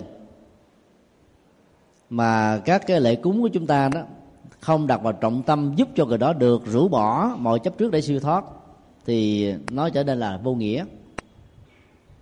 Còn nếu ta làm được từ đời điều đó, thì cái đó được gọi là tự do trong tái sinh. Nó là tự do thực ra là đi một cách nhanh chóng và tái sinh theo nghiệp thôi. Chứ không ai vượt thoát ra khỏi được vòng kiềm tỏ của nghiệp. Một câu hỏi khác. Một đứa bé mới chào đời đã bị cha mẹ chúng bỏ rơi bé được cha mẹ khác đem về nuôi làm con nuôi mà xem như là con ruột. Như vậy đứa bé này có bị ảnh hưởng cộng nghiệp của cha mẹ đã khai sinh ra nó hay không? Ảnh hưởng cộng nghiệp bao giờ cũng có. Trước nhất đó, nó là gen di truyền về cái cấu trúc adn mà ảnh hưởng của nó là đến à, vài ba đời. Ví dụ à, cha mẹ mà họ tộc của họ đều là da trắng thì đứa con này được sinh ra rồi bỏ đi. Và thậm chí là, là khi mà được cấu thành cái phôi rồi là đưa vào trong à, bào thai của một người phụ nữ khác để mà nuôi giùm thì cái cộng nghiệp về uh, duy truyền học này vẫn có. Nó ảnh hưởng một cách rất là căn bản về sức khỏe à, bệnh tật từ tuổi thọ. Và cũng từ cái cộng nghiệp về ngoại hình đó mà người này có thể được cái thuận lợi thăng tiến trong xã hội hoặc là người đó bị những cái à, trở ngại không được người ta tuyển dụng, chẳng hạn như là các giác quan không có lành lặn, vân vân. Hoặc là nếu người mẹ mang một chứng bệnh truyền nhiễm, chẳng hạn hiv và s, luật pháp các quốc gia vẫn cho phép người đó đính hôn và sanh con. Nhưng mà trước khi đính hôn thì họ được tư vấn là đừng nên vì thế mà làm khổ lụy cho những đứa con mới được sinh ra và kết thúc mạng sống của mình quá muộn, quá quá sớm. Nhưng nếu người đó vẫn quyết định để có con thì cái cái cái cái di truyền ảnh hưởng này đó là làm cho họ phải khổ cùng cái nỗi khổ của mẹ và cha ruột của mình. Cho nên ảnh hưởng của người đó là có. Khi tách rời ra khỏi cái gia đình tức là được một gia đình khác đưa về để ờ, nuôi sóc rồi giáo dục rồi dạy dỗ vân vân thì cái ảnh hưởng về cá tánh đó, nó đã bị tách ly rồi. Mà bây giờ đó là những đứa con mới này đó sẽ được ảnh hưởng bởi những cái cha mẹ mới cha mẹ nuôi và cái hoàn cảnh giáo dục cũng như là cái uh, môi trường xung quanh đang diễn ra như thế nào. Và cái cộng nghiệp về cái môi trường của cha mẹ ruột của mình nó dần dần bị tắt liệm đến độ là nó không còn có tác dụng hoặc là nó yếu đến độ nó không có ảnh hưởng mạnh gì hết. Có những cái tình huống là cái gu cộng nghiệp của đứa con mặc dù đã được cha mẹ khác nuôi dưỡng như là con ruột của mình trong một hoàn cảnh tách ly khỏi cái gia đình cha mẹ khai sinh vì cái ngu cộng nghiệp của hai người giống nhau. Ví dụ, cha mẹ ruột sinh ra là một cái người cần mẫn, rồi đứng đắn đàng hoàng, nhưng mà nghèo khổ quá, nên sợ con mình không có dấn thân được, cho nên là tặng biếu cho những cái gia đình giàu để con mình được tiến thân. Rồi đứa con này á, khi còn sống ở trong những kiếp trước, cũng là cái người cần mẫn, y hệt như là cha mẹ, với một cái à, mẫu số chung của cộng nghiệp là tương thích và ngang bằng với nhau thì giàu có mặt ở trong một cái gia đình mới hoàn toàn, thì cái cộng hưởng này nó vẫn tiếp tục diễn ra. Còn vì thế mà người này trở nên là quá ăn chơi sao đọa. Nó vẫn giữ lại những cái hạt giống tích cực đó. Nhưng mà cái này là trong tự thân của đứa con đó, có một cái gu cùng mẫu số chung cộng nghiệp chứ không phải là do ảnh hưởng di truyền như là về vật lý hay là thể chất. Nhưng mà ảnh hưởng về nội ám ảnh là có thể có. Ví dụ như um, trong thời gian còn ở với cha mẹ ruột. Do vì nghèo quá và cha mẹ là thất học đến với hôn nhân là chưa có những chuẩn bị tâm lý và ý thức để nuôi dưỡng con cái nó chưa được trưởng thành. Cho nên hàng ngày hàng giờ đó là hai vợ chồng gây gỗ chửi bới hành hạ rồi à, sử dụng bạo lực với nhau. Thì đứa con này nó sống ở trong gia đình đó 10 năm chẳng hạn thì hầu như các hạt giống mà nó tiếp thu chỉ là những cái tiêu cực và xấu thôi. Từ khi được nhận làm con nuôi ở một gia đình khác cái nỗi ám ảnh đó vẫn còn đè nặng trên cuộc đời của cậu bé và cô bé này đến cả mấy chục năm sau. Nếu như cha mẹ mới này không hiểu được cái, những cái gốc rễ đó để giải phóng chúng tháo gỡ bằng nhận thức bằng giáo dục rồi bằng các biện pháp tâm lý vân vân thì cái nỗi ám ảnh cộng nghiệp đó vẫn là một cái rất là khó bỏ ví dụ như là người cha tối ngày hành hạ người mẹ chửi bới đánh đập đủ thứ mà người mẹ đó là người mẹ gương mẫu lý tưởng đẹp rồi đàng hoàng đứng đắn mà. Thế mà người cha vẫn không tôn trọng gì hết. Thì đứa con gái ừ, sanh ra này khi mà được nuôi dưỡng bởi một người cha mẹ nuôi khác đó thì có cái ác cảm với người cha. Có thể là, là không gần gũi với người cha nuôi lắm mà gần gũi với người mẹ. Rồi sau này là những người nam khác tốt ở trong cuộc đời cô gái này cũng có một cái ác cảm và thành kiến nhất định nào đó. Cho đến lúc nào gặp được một người nam thật sự tốt, thì lúc đó mới rũ bỏ được cái ấn tượng ban đầu. Và những cái ấn tượng ở thời trẻ, niên thiếu ấu niên nên nó khó được rũ bỏ và tẩy não được lắm. Cho nên cái ảnh hưởng cộng nghiệp đó vẫn có. Và ngược lại, nếu cha mẹ là những người gương mẫu đàng hoàng đứng đắn, thì ảnh hưởng này nó vẫn đi theo và dĩ nhiên nó vẫn bị cái tác hưởng mới của môi trường mới. Cái nào mạnh, cái đó khống chế, cái nào yếu, cái đó bị loại trừ, cái đó bị là phủ trùm, làm mất tác dụng. Câu hỏi à, cuối cùng. Tôi làm tất cả mọi việc phước dầu rất nhỏ thôi, vì tôi không có khả năng nhiều. Tôi điều hồi hướng cho đứa bé đã nói trên. Tôi không biết nó có được hưởng hay không. Tôi là em ruột của người mẹ đem nó về nuôi thầy ơi, vừa rồi tôi muốn cho nó sau này có đời sống tâm linh tốt đẹp. Vừa không muốn nó phải sống ở trong cảnh nghèo khổ. Cho nên, xin thầy cho một lời khuyên và hướng dẫn cái ảnh hưởng như thế diễn ra như thế nào. Rất nhiều người mẹ, ngày và đêm, mỗi khi nghĩ đến người con là mong cho con mình được bình an vô sự. Nó là một thứ hồi hướng đó, một sự bảo hộ hay là hộ niệm. Mà đôi lúc ta không hiểu, ta không để ý thôi ví dụ như là cha mẹ có một đứa con làm nghĩa vụ um, công dân, bảo vệ biên cương bờ cõi ở à, chiến trường. Thì hầu như là không lúc nào cha mẹ đó không cầu nguyện sự an lành cho đứa con này. Nhưng mà có nhiều đứa con đi rồi không trở về. Như một nhà thơ nào đó đã nói, ra chiến trường, mấy người ra đi mà có người trở về đâu. Cho nên có được điều kiện sai thì cứ sai thậm chí say mướt, say mềm ở trên lưng ngựa hay trên bãi cát này cũng chẳng sao. Bởi vì vui bây giờ, chết về sau cũng thỏa mãn. Đó là một cái bài thơ à, nói về cái à, thân phận hẩm hiu của à, cái kiếp người làm thân phận của những chiến sĩ. Thậm chí là không có lý tưởng gì hết á. Chỉ bị bắt đi là đi thôi. Được nhồi nhét bởi lý tưởng này chủ nghĩa yêu nước kia thôi. Trên thực tế trong thâm tâm là họ sợ chết. Họ muốn hưởng thụ, họ đã muốn tách ly gia đình nhưng họ buộc phải làm và còn có nhiều người do người ta khích lệ đó tức là đi uh, lính 4 năm thì mình có được quyền lợi xã hội là đi vào đại học học miễn phí. Các mỹ và nhiều nước phương tây khác ờ, khích lệ như thế. Là mình muốn làm cái gì cũng được miễn thuế chứ. Cái lễ sầu rất là cao cho nên ta muốn đi. Nếu còn sống còn thì mình sướng hơn thiên hạ. Cho nên là, là cái nỗi sợ hãi về cái chết luôn luôn là một nỗi ám ảnh và đe dọa nhưng mà cha mẹ có hồi hướng mong cho người đó bình an. Và nếu chiến trận diễn ra quá khốc liệt, thì chết vẫn là phải chết thôi. Hoặc là khi mà ta đưa tiễn con em mình đến một thành phố khác để làm ăn, rồi trên đường tai nạn giao thông diễn ra, xe bị lật chết, hay là máy bay bị rớt, tàu bị chìm, hay là những cái à, ảnh hưởng tiêu cực khác dẫn đến sự kết liễu mạng sống thì ta thấy là cái hồi hướng công đức của người mẹ, người cha và thậm chí là hàng trăm người người cầu nguyện cho người đó vẫn không áp phê, không ăn thua cái gì. Cho nên trong hồi hướng công đức thì trước nhất người thực tập hồi hướng sẽ mở cái tâm lượng mình ra rộng hơn để đón nhận tha nhân.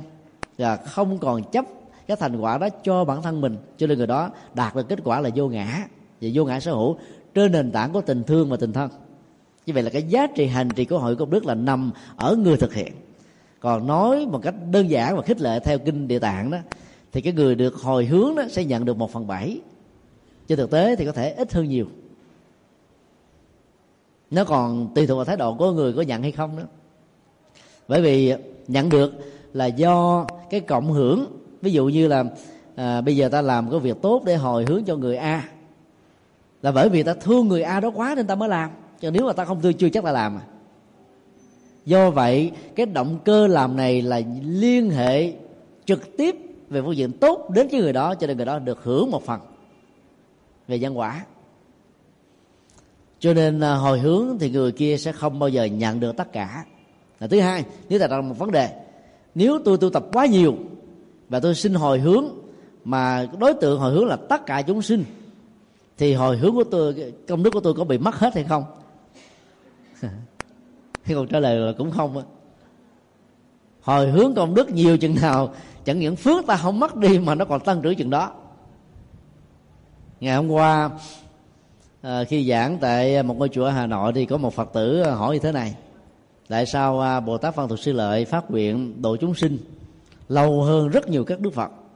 Mà bây giờ ngài vẫn còn tiếp tục là một vị bồ tát còn các vị kia phát tâm tu nhân vị bồ tát là chậm hơn ngài mà bây giờ đã thành phật hết sáu rồi. Thì sao vậy? Thì tôi phải trả lời đơn giản như thế này. Thực ra đó khi đức phật nêu ra các sự kiện về các tấm gương các vị bồ tát đó, là ngài nhấn mạnh cái nhân vị tu tập khi các vị này phát tâm và dấn thân trong cuộc đời. Còn khi mà ta biết đến cái câu chuyện đó là các vị này đã thành phật rồi nhưng mà đức phật không kể cái giai đoạn sau là họ thành phật mà kể giai đoạn tu nhân thôi. Thì bảo vì tu chứng thì nó dễ một vị phật là nó giống nhau hết trơn, các vị phật khác. Còn nói đến các vị bồ tát là mỗi người tu một kiểu, dấn thân một đường, nhưng mà cái kết quả phụng sự xã hội là giống như nhau. Cho nên giá trị so sánh đối chiếu của đó là cao, và nó tính kích lệ của nó cũng theo đó mà lớn. Do có nghĩa là khi phát nguyện, chẳng hạn như bồ tát địa tạng, cho đến lúc nào ở các tù ngục, còn một chúng sinh nào còn nỗi khổ niềm đau thì ngài xin phát nguyện làm bạn với họ để giáo dục họ. Không vì thế mà ngài vĩnh viễn không trở thành phật cái đó là không có. Nhưng mà vì ta cứ nhớ cái nhân vị thôi, cho nên ta tưởng là các ngài chưa đạt được, còn những người khác tu sao mà đạt được. Ví dụ um, trước đây 10 năm, quý vị là một công nhân bình thường ở trong một công ty xí nghiệp nào đó 10 năm sau tức là bây giờ, quý vị là tổng giám đốc, không phải của công ty đó mà của liên công ty với nhiều chi nhánh ở các nơi. Cái người bạn thân 10 năm trước làm việc với mình, thậm chí người đó là um, trưởng quản mình làm manager gặp lại mình vẫn kêu mình như là cái tình thân ngày xưa. Nhưng bây giờ mình là người cao hơn rồi. Và người ta muốn giữ lại cái tình cảm đẹp đó ta kể là 10 năm trước tôi đã từng như vậy làm bạn với công an bc vì đó lấy cái nhân vị thì nó ấn tượng hơn. Nó tạo ra cái tấm cái, cái tính cách quan trọng hơn là cái quả gì. Do ta ta phải hiểu là khi phát nguyện là có nghĩa, không có nghĩa là ta sẽ bị kẹt lại cho đó. Mà phát nguyện càng lớn, mà thực tập càng nhiều đó, thì à, cái sự chứng đắc nó càng cao. Hồi hướng càng nhiều, phước không mất, mà nó càng dẫn đến cái tình trạng là tâm ta càng lớn với những hạt giống bồ đề về giác ngộ. Như vậy trong tình huống của câu hỏi đó, cái người tiếp nhận đứa con này là đứa con nuôi và trở thành là người mẹ nuôi thì cái giá trị tình thương tình thân đó nó lại gắn bó hơn là những cái tình trạng người dương nước lạ hai vợ chồng của uh, uh, Big Brad uh, ờ, diễn viên Hollywood nổi tiếng đó nhận đến năm bảy đứa con nuôi.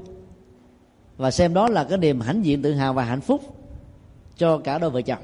Đối với họ lấy những người vợ trẻ lấy những người chồng trẻ để có con đâu có khó khăn gì đâu. Nhưng mà họ thấy rằng là cái việc nhận người con nuôi đó để tạo cơ hội cho những đứa này nó xóa bỏ được cái nghiệp bất hạnh của nó để hưởng được cái gia tài thậm chí là kế thừa những cái, cái số tiền kết xù của hai vợ chồng nổi tiếng này ở trong tương lai là một cái uh, nghiệp phước mà không làm họ cảm thấy chịu không nổi. Cho đó là một cái hay. Và nó cũng là một bài học mà ta có thể uh, nương theo đó để để hành trì. Còn ta muốn cho đứa con của mình có được những hạt giống tâm linh ta hỗ trợ này hỗ trợ nọ thì nó tạo thuận duyên thôi, còn kết quả nó là một chuyện khác à. Ví dụ, nhiều à, người cha người mẹ biết được Phật pháp, cho nên trong thời gian mang thai đó là huấn luyện nó bằng thai giáo, cho đi chùa, bằng cách là mình đi, nó phải đi theo. Rồi là mình ăn chay, nó buộc phải ăn theo, ăn ké. Mình niệm phật, nó buộc phải niệm phật ké theo. Thì khi sinh ra thì cũng có những đứa con nó ngoan vô cùng. Ở ngoài hà nội vừa rồi thì à, các phật tử mà thường à, chở chúng tôi đi đến à, giảng chùa đại chùa kia đó à, thì có một cặp vợ chồng có hai đứa con một đứa 5 tuổi một đứa 7 tuổi. Mà có cậu bé 5 tuổi nó giống y hệt mẹ nó mẹ nó niệm phật là nó niệm phật theo. Mẹ nó nghe giảng là nó lệ nó, nó nhìn vào cái màn ảnh lùm lồm con mắt mặc dù nghe không hiểu gì hết mà nó vẫn nhìn. Cái gì mà nó lặp lại được là nó bắt trước cho nên cái tác hưởng theo cái sự giáo dục tốt của chúng ta là có. Nếu như cái hạt giống tốt ở đứa bé này, ở cái đời gần nhất là đã có sẵn rồi, thì cái sự hỗ trợ như thế nó làm phát triển rất là nhanh. Còn trong tình huống cái hạt giống của cái kiếp gần nhất là quá xấu đó, thì những hỗ trợ này nó vẫn chưa đủ sức áp phê, nhưng ít ra nó vẫn có tác dụng làm giảm lại cái đà kìm hãm sự phát triển của những hạt giống tiêu cực ở hiện tại và trong tương lai. Cho nên phương diện nào nó vẫn tốt cả ta cứ nỗ lực hết mình đi. Mà nếu mà nó không đạt được thì ta cũng đừng vì thế mà buồn. Cách đây à, khoảng 2 tháng thì có một à, phật tử khóc lóc, gọi điện thoại báo rằng là đứa con của bà đó đi tu ở một ngôi chùa bây giờ nó về nhà. Vì về nhà xong rồi nó bỏ nhà luôn, nó không ở nhà nữa. Bà khổ lắm. Bà nói là có cách nào cầu nguyện, hồi hướng công đức, tu tập hành trì, hay là có một cái câu thần chú màu nhiệm nào đó để làm cho đứa con này quay về cảnh chùa để tu nữa hay không? chúng tôi nói làm gì có. Chỉ có cái nhận thức sáng suốt của người đó là câu thần chú màu nhiệm nhất để đưa họ trở về thôi, chứ không ai đưa được hết. Có phật phật đưa cũng không nổi. Thời đức phật ở trong ờ, kinh đại bảo tích á, cái phẩm ờ, đại ca diếp khi đưa ra một sự kiện là bảy ngàn tu sĩ về nhà cùng một lúc. Cái chuyện hết duyên với phật, hết duyên với tu, thì cứ về bình thường thôi, đâu sao đâu. Ít ra trong thời gian mình tu, mình vẫn là người tốt. Tốt hơn người tốt bình thường rồi về về tư cách tại gia thì ta nhân vào cái tốt đó để ta sống với tư cách là một người chồng, một người mẹ, một người vợ, đàng hoàng hay một công dân có à, mẫu mực. Vẫn hay. Cho nên ta đừng quá quan trọng phải là người tu. Khi mà con mình không là người tu, mình khổ não, khóc lóc à, buồn tuổi, bệnh tật, vô cùng. Và bây giờ, khi nó về nhà, mình cứ nhằn, rồi mình cứ năn nỉ, mình cứ khóc lóc văn sinh, nó sợ quá, nó phải trốn đi thôi cho nên bây giờ phải thực tập thói quen là chấp nhận. Rồi quan trọng là khi là tư cách một người tại gia thì hãy để cho người đó là một người tại gia mẫu mực. Đó là cái niềm mà hy vọng mà ta có thể tin tưởng được vì hạt giống ở trong chùa sẽ làm cho người đó trở thành như thế. Do đó, nỗ lực và mong muốn của chúng ta là một chuyện. Kết quả và sự trở thành của cái người ta quan tâm là một chuyện khác. Nhưng khi đã làm hết bổn phận và trách nhiệm rồi đừng vì thế mà lo âu, sầu, muộn là không được an ta làm hết trách nhiệm rồi. Còn kết quả ra sao thì cứ ra. Xin à, kết thúc tại đây.